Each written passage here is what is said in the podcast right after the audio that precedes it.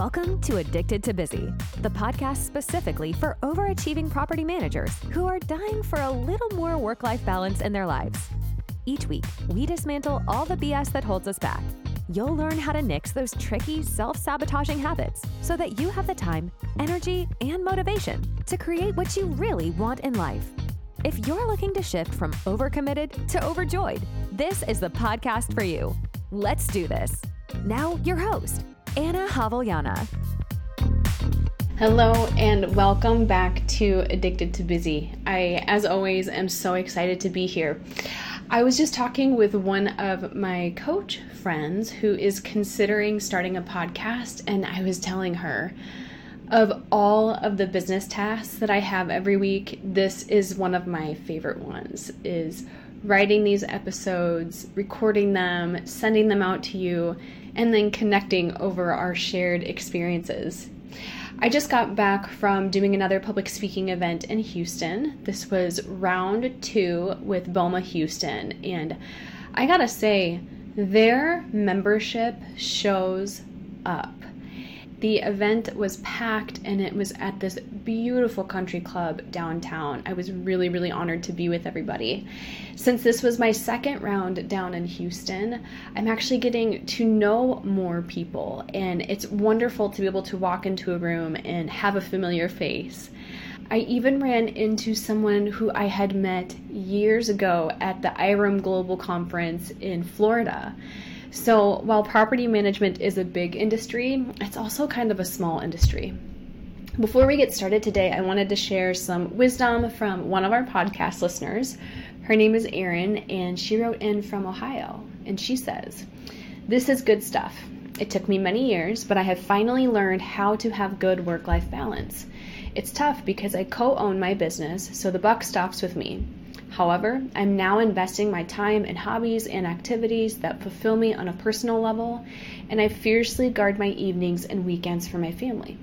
There are always going to be emergencies that come up that have to be addressed outside of normal business hours, but I don't answer non emergency calls, texts, or emails at night or on the weekends anymore. If there's an evening that I work late and I'm responding to emails, I may write them, but typically schedule them to not send until business hours the next day.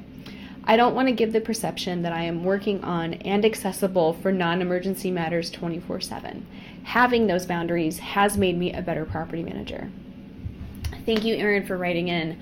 The speech that I gave in Houston was all about setting boundaries and when I give this particular presentation, I tell people over and over again that doing this work is not going to feel good at first, but it does feel amazing later. And Erin's words are proof that this is all worth the work. All right, so let's hop into today's topic.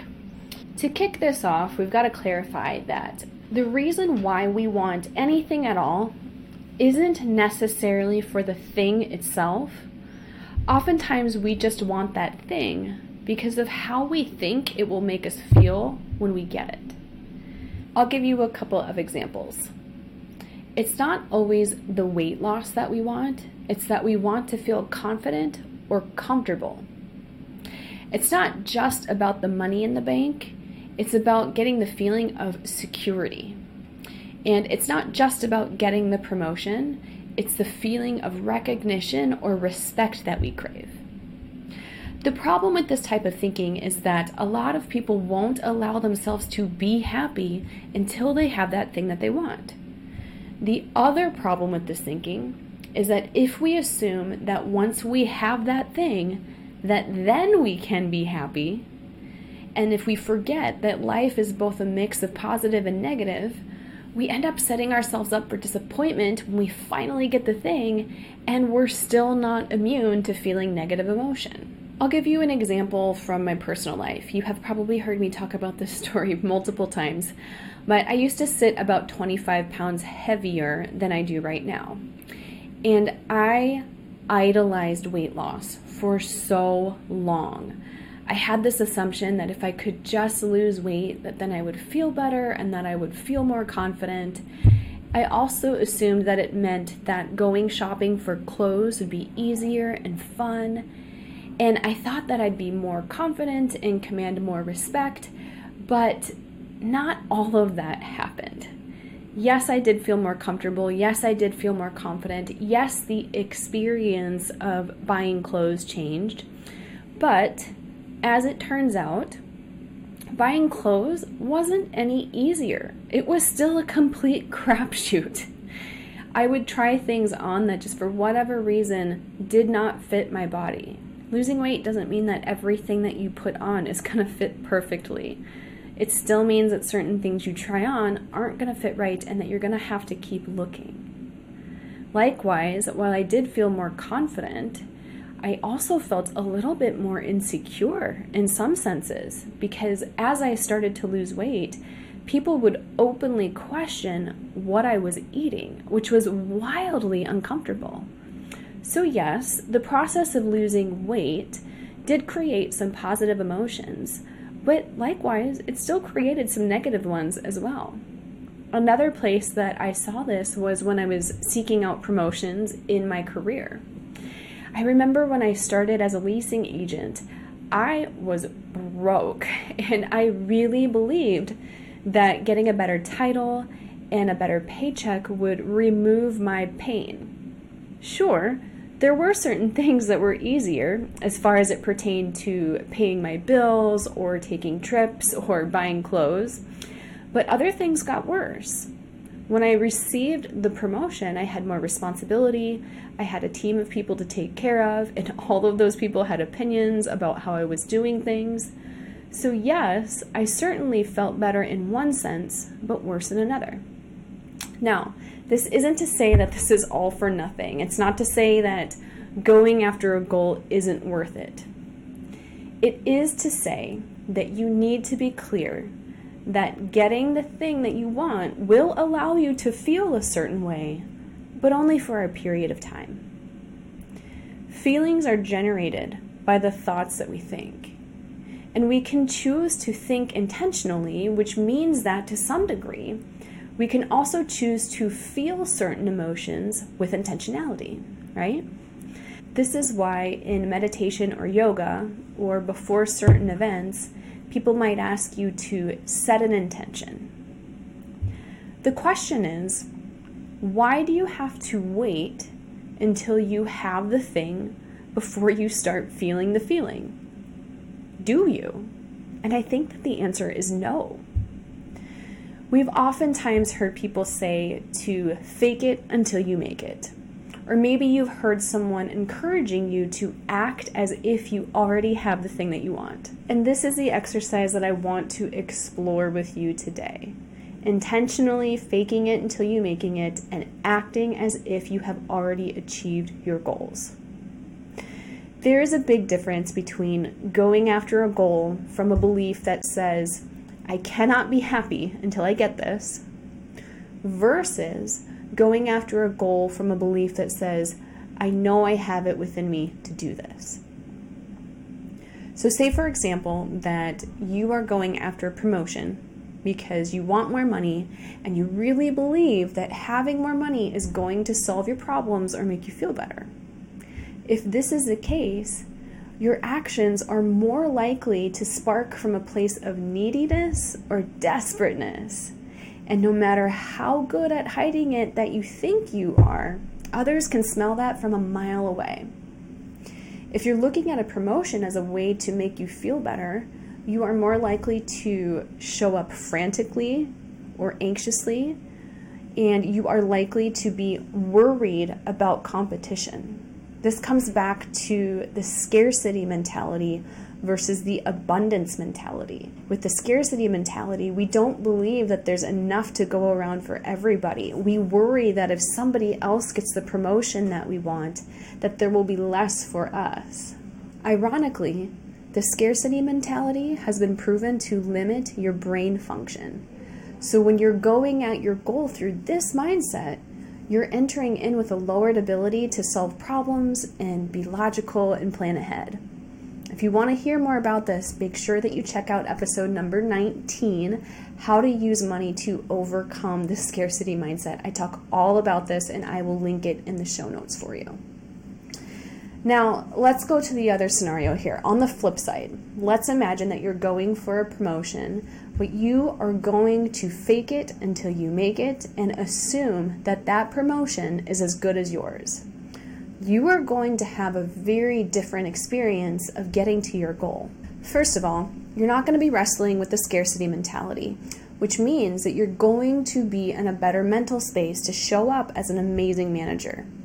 When your brain isn't festering on not having enough money, that means that you will have more bandwidth to problem solve. That also means that you're going to have more patience to give your difficult tenants, and you'll have more energy in your life outside of your property. When you believe that the goal is as good as yours, you aren't going to worry about competition and fester over what other managers are doing. Listen, I know that this industry is competitive. I get it. And I'm not implying that you shouldn't be competitive. What I want to be clear about is that wasting your time thinking about your competition does not actually make you more competitive. I think there's a quote that says, Worry pretends to be important. And the same thing goes with being overly concerned about who else might be vying for the same position. You cannot control them, you can only control yourself. So you might as well put all of your energy into you. When we talk about living as if the goal is as good as yours, I think a lot of people resist it because they know that they can't fully control their outcome. They know 100% that there is a chance that they don't get this promotion. And because of that, they block themselves from stepping into this belief. But here's the thing yes, you may be disappointed if you don't get the promotion that you want, but at least you got to enjoy yourself in the pursuit of it. Keep in mind, when we are approaching our goals from the mindset that we can't feel good about it until we have it, that's where we're stepping into the scarcity mindset and we're worried about the competition and we're showing up anxiously. When we approach the pursuit of our goals from the idea that they're already ours, that's when we are dropping the brain drama about who's going to get the promotion and who is not, and we're reinvesting all of that mental bandwidth into being an amazing manager. Keep in mind, disappointment is a part of life. I see this time and time again where a manager will have a goal or something new that they want to try and they won't allow themselves to go after it because they're afraid that they will fail and that then they will feel bad. But if you're just trying to prevent a negative emotion, you'll live your life in a way that prevents you from also feeling the positive emotions of success. What would be different about your life if you were not afraid to just feel disappointment? When it comes down to faking it until you make it and acting as if the goal is already yours, it's a requirement that you know how to handle your own disappointment. Again, the whole purpose of acting as if you've already reached your goal is so that you can have a better experience on the way to achieving it. When I say act as if the goal is guaranteed, people might fear that assumes that they will become arrogant or delusional. And that's not what we're after. In the example of getting a promotion, I'm not saying that you should go walk around telling people that you got a promotion when you haven't. That is a surefire way to get a demotion. But what we want to do is get more control over the energy we're using to get what we want. You have a say in what emotions and energy you're going to use to fuel your goals. And you can certainly fuel them from a place of competitiveness or scarcity. That might get you there. But you can also fuel them from a space of being a problem solver and a leader. That will also get you there. Learning how to act as if the goal is already yours is a skill. And it takes time, a lot of awareness and a commitment to thinking intentionally. You're going to have to know how to uncover your current beliefs and how to rewrite and reprogram them. If this interests you and you want to learn how to do it, I highly encourage you to check out our group program. I know many of you are already creating amazing results with just the podcast and the journal questions. But when you have a coach as a support system, you'll amaze yourself at how much faster you can move through this. Because once you learn how to do this in one area of your life, you get to replicate it everywhere else. For me, it started with my weight loss journey. But once I knew how to act as if, I started to use it to change how I was showing up at work. I used it to figure out how to create a side hustle, and then I used it to figure out how to become a public speaker. Once you know how to do this, you can never unknow it. The brain cannot always tell the difference between what is real and what is just imagination.